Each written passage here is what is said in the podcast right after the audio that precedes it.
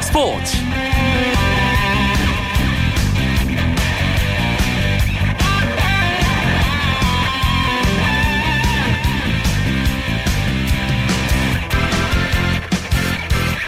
안녕하십니까. 목요일 밤 스포츠 스포츠. 아나운서 이광용입니다. 프로농구 4강 플레이오프가 한창 치러지고 있습니다. 어제였죠. 모비스와 LG의 4강 플레이오프 1차전 경기 시작 전 LG 제퍼슨 선수가 애국가 연주 때 몸을 푸는 상식 밖의 행동을 하면서 논란이 됐습니다. 제퍼슨 선수 오늘 결국 기자회견을 가졌는데요. 통증을 느껴서 스트레칭을 했을 뿐 한국을 무시하는 행동은 아니었다며 사과했죠. 외국인 선수를 용병이라고도 부릅니다. 그저 연봉을 받고 경기를 뛰는 선수라는 아쉬운 의미가 담겨 있는 말인데요.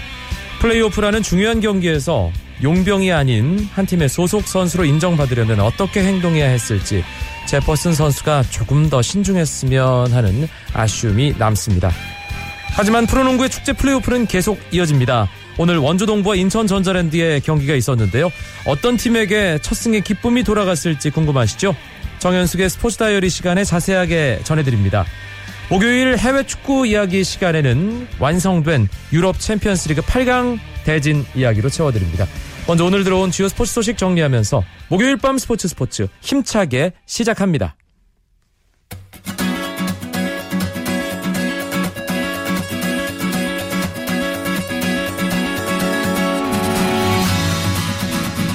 프로야구 시범 경기 오늘은 다섯 경기 모두 열렸습니다. 먼저 LG 트윈스와 넥센의 경기는 LG의 외국인 선발 소사가 친정 넥센을 상대로 150km대의 빠른 볼과 안정된 제구로 호투를 하면서 10대2 대승을 팀에 안겼습니다. LG는 오늘 승리로 6승째를 달성하며 시범 경기 1위에 올라서게 됐습니다. 기아와 두산의 경기에서는 복귀한 기아 윤성민 선수가 첫 선발 등판에 나섰는데요. 2이닝 동안 24개의 공을 던지며 1피안타 1볼넷 탈삼진 1개 2실점을 기록했습니다. 수비 실수도 있긴 했지만 변화구 제구가 조금 불안했습니다. 경기에서는 2대 3으로 끌려가던 두산이 7회 말 정진호의 한 점 홈런으로 동점을 만들고 8회 말 민병헌의 2루타로 4대 3 역전하며 승리를 가져갔습니다. SK는 베누아트 김광현 선수가 모두 등판했지만 타선의 부진으로 KT 위즈에게 3대 2로 패했습니다. 대전구장에서는 강민호가 시범 경기 첫 홈런을 기록한 롯데자이언츠가 12대 0으로 한화에게 대승을 거뒀습니다. 한화는 1선발 후보 탈보트가 5와 3분의 1이닝 7피안타 피홈런 2개 볼넷 3개 탈삼진 2개 7실점으로 부진한 모습을 보였습니다. 삼성은 구자욱 선수가 시범 경기 첫 홈런을 기록하며 NC에게 6대5 한 점 차 승리를 거뒀습니다. 미국 메이저리그 피츠버그 파이리츠의 강정호 선수가 시범 경기에서 3경기째 침묵했습니다. 강정호는 오늘 디트로이트 타이거스와의 시범 경기에서 3번 타자 유격수로 선발 출전해 삼진 2개를 포함 3타수 무안타를 기록했는데요. 시범 경기에서 유격수와 3루수를 오가며 시험 중인 강정호는 수비에서는 큰 문제를 드러내지 않고 있지만 타격의 기세가 주춤한 상황입니다. 메이저리그 첫 시범 경기를 홈런포로 장식하고 두 경기 연속 안타를 때린 이후 세 경기 연속 무안타를 기록했고 지난 13일 보스턴과의 시범 경기에서 1안타를 때린 이후 다시 세 경기째 안타를 기록하지 못하고 있는데요. 하지만 피츠버그의 클린트 허들 감독은 강정호는 쉽게 물러설 선수가 아니라며 조금 더 믿음을 주겠다는 의사를 밝혔습니다. 프로농구 각 팀 감독들의 재계약 소식이 이어지고 있습니다. 먼저 울산 모비스 유재학 감독의 5년 연장 계약에 이어 SK도 문경은 감독과 3년 재계약을 체결했습니다. 문경은 감독은 2012-2012 시즌 SK 감독 대행으로 선임된 이후 4년간 정규리그 우승 1회, 플레이오프 준우승 1회를 기록했으며 최근 3시즌 연속 플레이오프에 팀을 올려놨습니다. 하지만 부산 KT 전창진 감독은 재계약이 불발됐습니다. 전상진 감독은 2009-2010 시즌부터 KT 지휘봉을 잡은 뒤 이번 시즌까지 6년간 팀을 이끌었는데요. 그동안 팀을 4강 플레이오프에 4차례 올려놨습니다. 전창진 감독은 통산 426승으로 유재학 감독에 이어 두 번째로 많은 승수를 기록한 명장이죠. 하지만 지난 시즌과 이번 시즌 KT가 플레이오프 진출에 연이어 실패하면서 재계약에 성공하지 못한 것으로 보입니다.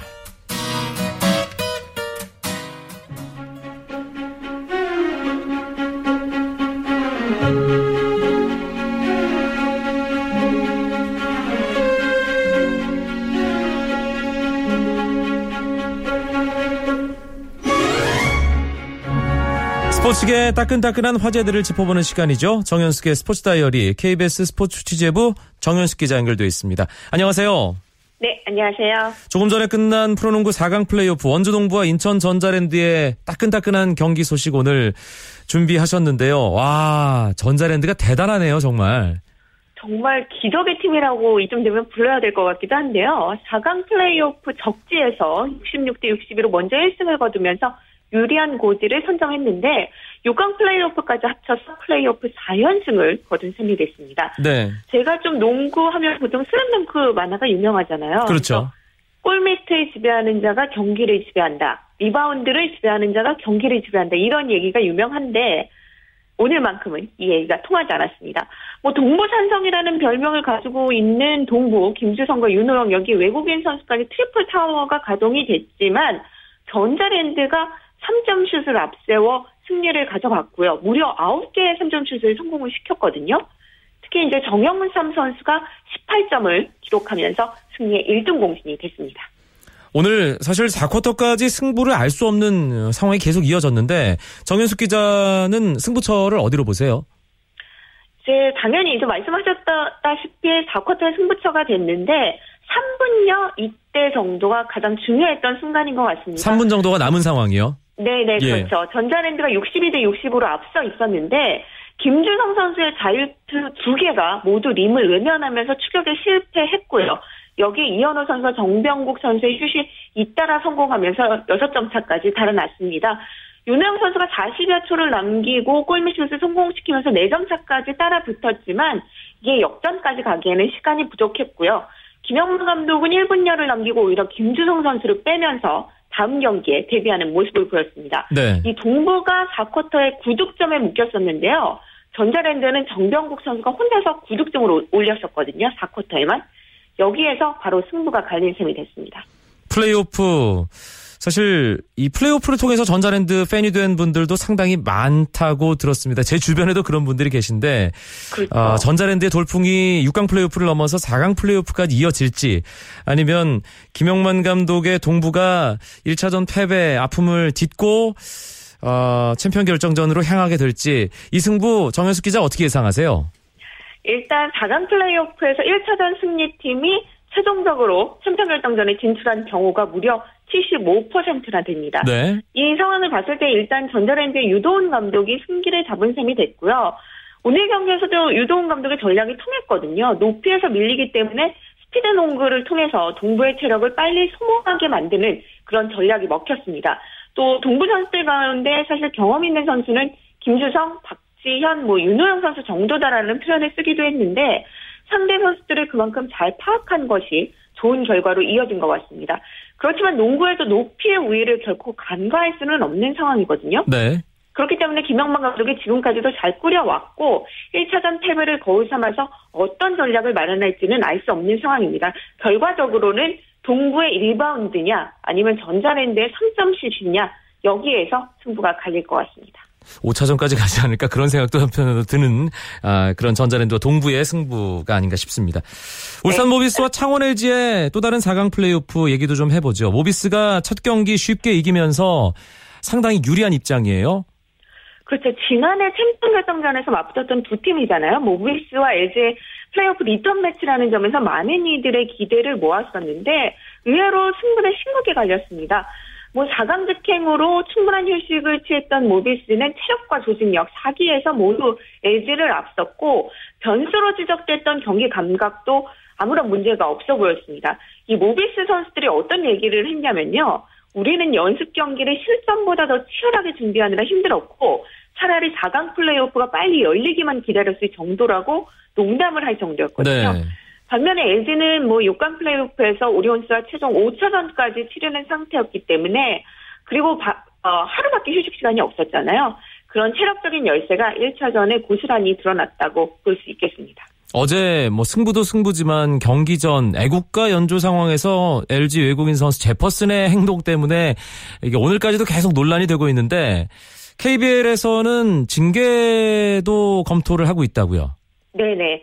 LG가 사실 어제 경기에서도 지고 매너에서도 진 셈이 됐는데 경기 시작 전 애국가가 나오는 상황에서 제퍼슨 선수가 다리를 벌리고 몸을 푸는 장면이 목격이 되면서 많은 논란을 일으켰습니다. 뭐 한국을 무시하려면 빨리 집에 가라는 팬들의 원성이 이어졌고요.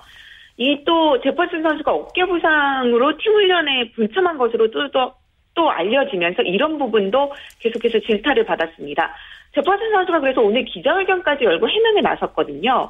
경기 시작 전에 뭐 통증을 느껴서 그 순간에 스트레칭을 했고 뭐 상식 밖의 행동이라고 많은 분들이 얘기를 하니까 죄송하다는 말씀을 드리지만 결코 한국적인 문화를 무시해서 그런 것은 아니다라고 얘기를 했습니다. 네. 뭐 이런 뭐 해명 기자회견과는 이제 별도로 KBL은 제퍼슨 선수의 행동이 KBL의 상벌 규정 등에 따라서 불손한 행위에 해당한다고 보고 오늘 재정위원회를 개최한 것으로 알려지고 있거든요. 제퍼슨 선수의 징계 관련 사항은 내일 발표될 예정입니다. 알겠습니다. 프로농구 이야기 오늘 풍성하게 들어봤습니다. 정현숙의 스포츠 다이어리 KBS 스포츠 취재부 정현숙 기자 고맙습니다. 네, 감사합니다. 쳤다 하면 홈런이고 슛 골이고 없는 한편의 드라마 그것이 바로 그것이 바로 손에 잡힌 우승 트로피 목에 걸린 그 배달 너와 내가 하나 되는 그것이 바로 그것이 바로 그것이 바로 꿈꾸던 스포츠 KBS 1라디오 이광용의 스포츠 스포츠 해외 축구 이야기로 이어드립니다. 목요일의 남자 박찬하 KBS 축구 해설위원 어서 오세요. 네 안녕하세요. 어제 오늘 새벽 아, 잠 못 주무신 축구 팬들 상당히 많이 계실 겁니다. 유럽 축구 연맹 챔피언스 리그 16강 2차전이 모두 마무리됐습니다. 8팀 남았네요, 이제. 그렇습니다. 이제 8팀이 이번 시즌 유럽의 최 강자를 꼽기 위한 승부를 펼치겠습니다. 8팀 남았으니까요. 이제 UEFA 챔피언스 리그도 막바지로 향해 간다고 볼 수 있죠. 어제 오늘 있었던 4경기 결과 먼저 정리를 해주시죠. 네, 결과부터 말씀을 드리면 모나코와 아스날의 경기는 원정팀 아스날이 2대 0으로 이겼고요. 아틀레티코 마드리드는 바이어 레버쿠젠과 1대 0 홈팀이 승리를 해서 연장전 승부차기까지 가는 접전 끝에 아틀레티코 마드리드가 승부차기 끝에 이겼습니다. 바르셀로나가 홈에서 맨체스터 시티에 승리하면서 2연승 기록을 했고요. 유벤투스도 도르트무트 원정에서 3대 0 크게 이기면서 1, 2차전 모두 다 승리했습니다. 먼저 바르셀로나와 맨체스터 시티의 경기. 뭐 사실 유럽 최고의 팀에 꼽히는 그런 팀들 간의 대결이었기 때문에 뭐 우승 뭐 결승전과 뭐 다름없는 그런 어 승부라고 어 많은 분들이 기대를 했던 매치업이었습니다. 바르셀로나가 왜 강한 팀인가? 확실하게 증명하는 경기가 오늘 새벽에 펼쳐졌어요. 그렇습니다. 맨체스터 시티와의 경기 결과는 1대 0 한 골차 승부였는데요.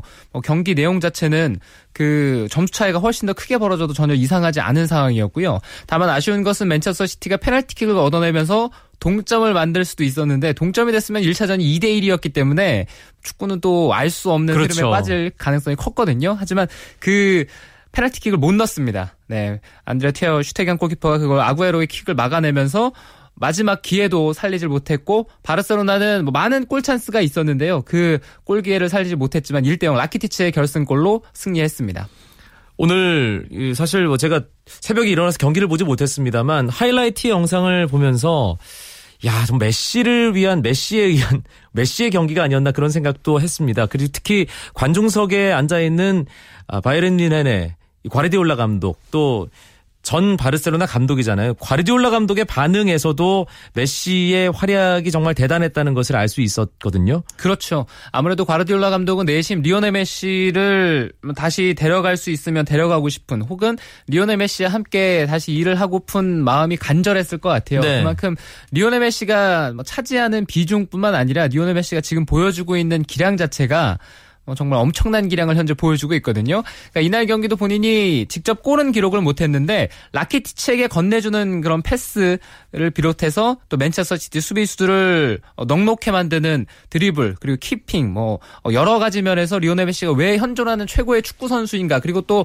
왜 이 선수를 역대 최고의 선수로 갑론을박을 해야 되는지를 잘 볼 수가 있었습니다. 네, 특히 메시 좌우에 포진하는 네이마르와 이 수아레스 이 선수들 MSN 라인이라고 하는데 이 호흡이 점점 잘 맞아 들어가고 있다는 느낌도 듭니다. 네, 오늘 새벽 경기는 사실 네이마르 선수는 조금 부진하는 모습이었어요. 네. 그래서 네이마르 선수가 최근에 약간 컨디션이 안 좋은 듯한 그런 모습도 있었는데 수아레즈가 있고 그리고 리오넬 메시가 있거든요. 메시가 워낙 좋은 몸 상태를 유지를 하고 있고 또 수아레즈는 전술적으로 아주 중요한 임무를 맡고 있습니다. 보이지 않는 곳에서 활약을 많이 해주고 몸싸움이라든가 굳은 일 이런 것들을 또 많이 하고 있거든요. 그러면서 세 명의 공격수가 갖춰져 있는데요. 네이마르 선수가 약간 부진하다 고 해도 네이마르에 대한 존재는 상대 수비에게 부담을 주기 충분하고요. 그렇죠. 여기에 수아레즈 또 리오넬 메시가 기본적으로 포진하고 있는 팀이니까 뭐 수비하는 입장에서는 여러 가지로 고민이 많을 수밖에 없죠.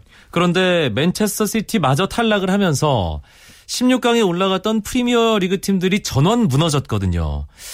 이게 프리미어 리그가 최근에 챔피언스 리그에서 통 재미를 못 보는 분위기가 계속 이어지고 있습니다. 네. 뭐 그리고 냉정하게 생각을 해보면 프리미어 리그 클럽이 챔피언스 리그에서 재미를 봤던 시기가 그렇게 길지 않았어요. 네. 근 10년을 돌아봐도 그 재미를 못 본 시기가 훨씬 더 길긴 길었죠. 맨체스터 유나이티드만 그냥 뭐 결승에 올라가서 우승 한 번 정도 했던. 네, 그리고 예. 뭐몇 몇 시즌 전에는 뭐 두세 팀 정도 올라가서 뭐 맨체스터 유나이티드와 첼시가 결승전에서 맞붙었던 그렇죠. 어, 예, 그런 그런 시기도 있었니까 있었죠. 그때를 제외하고는 프리미어리그가 뭐 유럽에서는 왕조를 논했던 시기가 정말 과거였거든요. 뭐 최근에 뭐 추세에도 그런 모습들을 이제 보이지 못하고 있는데요. 이번 시즌에도 16강 올라갔던 세 팀이 모두 다 떨어졌습니다. 네, 첼시 떨어졌고 그리고 아스널, 맨체스터 시티 이런 팀들이 다 고배를 마셨는데 일단은 유럽의 아주 좋은 팀들, 그러니까 챔피언스리그 우승을 갈 수 있는 우승을 논할 수 있는 그런 팀들과 경쟁을 한다고 봤을 때는 지금은 뭐 냉정하게 프리미어리그 클럽들의 전력이 약해요. 아. 네, 전력도 약하고 이런 팀들과 맞붙었을 때 그들을 압도한다고 볼 수 있는 부분이 그렇게 크지가 않습니다. 음, 유벤투스가 그나마 세리아 이탈리아 리그의 자존심을 지켰다고 볼 수 있죠. 도르트문트에게 원정 경기임에도 불구하고 오늘 새벽 3대 0으로 완승을 거뒀습니다. 네, 1차전 승리가 정말 중요했기 때문에 유벤투스는 1차전 승리가 8부 8강 올라가는 데 있어서는 8부 능선 이상 넘어갔다라고 봐야 될 것 같고요. 도르트문트 원정에서는 선취골이 중요했습니다. 도르트문트가 전형적으로 이번 시즌에 보면은 선취골을 허용하면은 계속 어, 공격하려고 수비 라인 올리다가 뒷공간이 열려서 뒷공간 얻어맞고 이런 경기들이 아마 아주 많았는데 이날 2차전도 마찬가지였어요. 테베즈에게 전반 3분 만에 골을 허용했습니다. 네. 정말 기습적인 오른발 중거리 한 방에 아, 실점을 하면서 거기서부터는 승부가 3대 1 상황이 됐으니까요. 골을 정말 많이 터트려야 되는 그런 부담이 생겼고요. 역시나 수비 라인을 올렸고 수비 뒷공간이 열리면서 뭐 후반에 모라타, 테베즈에게 연속으로 추가 실점을 했습니다. 대한민국 축구 팬들 입장에서는 이 레버쿠젠 손흥민 선수가 8강 무대에서 뛰는 모습을 좀 보고 싶었을 텐데 그 부분은 좀 아쉽습니다. 네, 역시나 1차전 승리를 잘 지키질 못했어요. 1차전을 홈에서 1대 0으로 원정골 내주질 않고 이겼기 때문에 16강 2차전 원정이라는 부담이 있지만 그래도 괜찮을 수 있었던 원정이었거든요. 하지만 선수들이 이제 공격적으로 인상적인 활약을 하질 못했고요. 그만큼 아틀레티코 마드리드의 압박이 강하게 들어갔던 날이었습니다. 어, 실점을 했는데 실점도 약간 운이 따르질 않았죠. 굴절이 그렇죠. 되면서 예. 중거리 슈팅이 굴절되면서 실점을 하고 말았죠. 거기서 따라갈 수 있는 동력 자체를 레버쿠젠 선수들이 좀 찾지를 못했는데 공격적으로 계속 슈미트 감독이 변화를 뭐 주면서 노력을 했습니다만 골을 얻지를 못했고요. 승부차기까지 간 이상은 승부차기는 그것은 뭐 실력이라든가 이런 것은 전혀 필요 없는 싸움인 것 같아요. 네, 승부차기는 어디까지나 프로 선수들이 승부차기를 찰 때는 저는 운인 것 같습니다. 아, 사실 스테판 키실링이 뭐 레버쿠젠에서는 가장 믿을 만한 스트라이커인데 말이죠. 그리고 예전에 미국 월드컵에서 이탈리아 로베르토 바조 뭐 승부차기 실축한 것만 봐도 네. 야, 박찬하 위원의 말이 맞는 것 같습니다. 이제 8강에 오른 팀들을 쭉 한번 정리를 해보죠. 박찬하 위원. 네, 포르투, 레알 마드리드, 파리 생제르맹, 바이에른 미넨 그리고 오늘 새벽에 결정된 팀들이죠. 까지 포함하면 모나코, 아틀레티코 마드리드, 바르셀로나, 유벤투스 이렇게 8팀입니다. 네, 스페인 프리메라 리가가 왜 UEFA 랭킹 1위인지 아, 증명하는 것이 8강 진출팀 수에서도 드러나는데 세 팀이고요. 또 프랑스 리그왕이 두 팀의 8강 진출팀을 배출을 했습니다. 또 어, 뭐 이탈리아 리그도 있고요. 독일 분데스리가 아, 또 포르투갈 리그 FC 포르투까지 있는데 올라갈 만한 팀들이 올라갔다 이렇게 볼 수 있을 것 같아요. 네, 그렇습니다. 일단 8강, 16강을 거쳐서 8강에 넘어갔던 팀들이기 때문에 그리고 예상을 달리한 약간 이변의 팀들도 있긴 하지만 경기 내용 살펴봤을 때는 올라갈 만한 팀들이 올라갔거든요. 그러니까 모나코 정도를 제외하고는 뭐 다른 팀들은 대부분 예상을 어느 정도 할 수 있었던 팀들이었고요. 모나코조차도 1, 2차전에서 보여줬었던 수비 집중력이라든가 역습의 정확도 이런 걸 봤을 때는 8강에 뭐 응당 올라갈 자격이 있다고 볼 수 있습니다. 16강 무대에서 가장 돋보이는 활약을 했던 선수 박찬호 의원은 누굴 꼽으시겠어요? 네, 아무래도 리오넬 메시 선수도 좋았고요. 두 경기 합쳐 서 좋았고 페널티킥 한 차례 실축은 있었는데 경기 내용 자체만 봤을 때는 관여를 많이 하면서 좋은 모습 보였고요. 테베즈 선수도 잘했습니다. 유벤투스의 네, 유벤투스의 테베즈. 8강 진출에 공격적으로 아주 큰 기여를 했고 모나코 선수들은 전체적으로 경기에 투입된 선수들이 다 좋은 모습을 보였던 것 같고 바이른 미넨 역시도 뮬러를 비롯해서 여러 선수가 좋은 활약을 했습니다.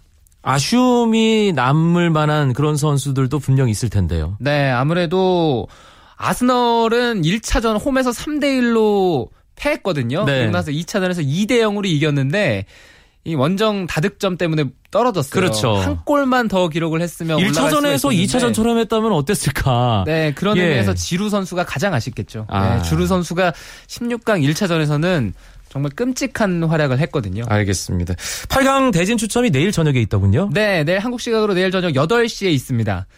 이제는 뭐 모든 팀들이 붙을 수가 있어요. 그래서 음. 같은 리그에 속해 있는 팀들도 8강에서는 맞대결이 가능한데요. 레알 마드리드랑 바르셀로나가 붙을 수 있다는 거잖아요. 붙을 수는 있습니다. 붙을 예. 수도 있고 그리고 또 아틀레티코 마드리드와 마드리드, 뭐 마드리드 더비 성사도 가능하고 여러 가능성이 있는데 글쎄 우에파가 어, 공정하게 추첨을 하겠죠. 알겠습니다. 끝으로 이번 주말 기대되는 해외 축구 경기들 아, 어떤 경기들이 있는지 박찬하 해설위원 정리를 좀 해주시죠. 네, 이번 주말에는 한국 선수들 많이 나오는 주말이 될 텐데요. 뭐니 뭐니 해도 이번 주말에 가장 큰 경기는 한국 시각으로 월요일 새벽 5시에 열리는 엘 클라시코입니다. 그렇죠. 네, 엘 예. 클라시코가 펼쳐지기 때문에 그 경기가 아무래도 뭐 전 세계 축구 팬의 이목을 끌 것 같고요. 한국 선수가 나온 대표적인 경기는 샬케와 레버쿠젠의 경기가 있고요. 또 스완지 시티가 이제 원정 아스톤 빌라 원정을 떠나는데 뭐 이 경기에서도 한국 선수들의 활약을 기대해 볼 수 있습니다. 기성용 선수가 골을 넣는다면 아, 또 기록이 프리미어리그 한 시즌 최다 골 기록 새로 또 쓰는 거니까요. 아, 한국 선수들의 주말 리그 활약도 지켜봐 주시고 특히 월요일 새벽 5시 FC 바르셀로나와 레알 마드리드의 뭐 세기의 승부 엘 클라시코도 관심 있게 지켜보시면 좋겠습니다. 박찬아 해설위원과 함께했던 해외 축구 이야기 여기서 줄입니다. 고맙습니다. 감사합니다. 내일은 재미있는 국내 축구 이야기 준비해서 여러분들 찾아뵙겠습니다. 아나운서 이광용이었습니다. 고맙습니다. 스포츠 스포츠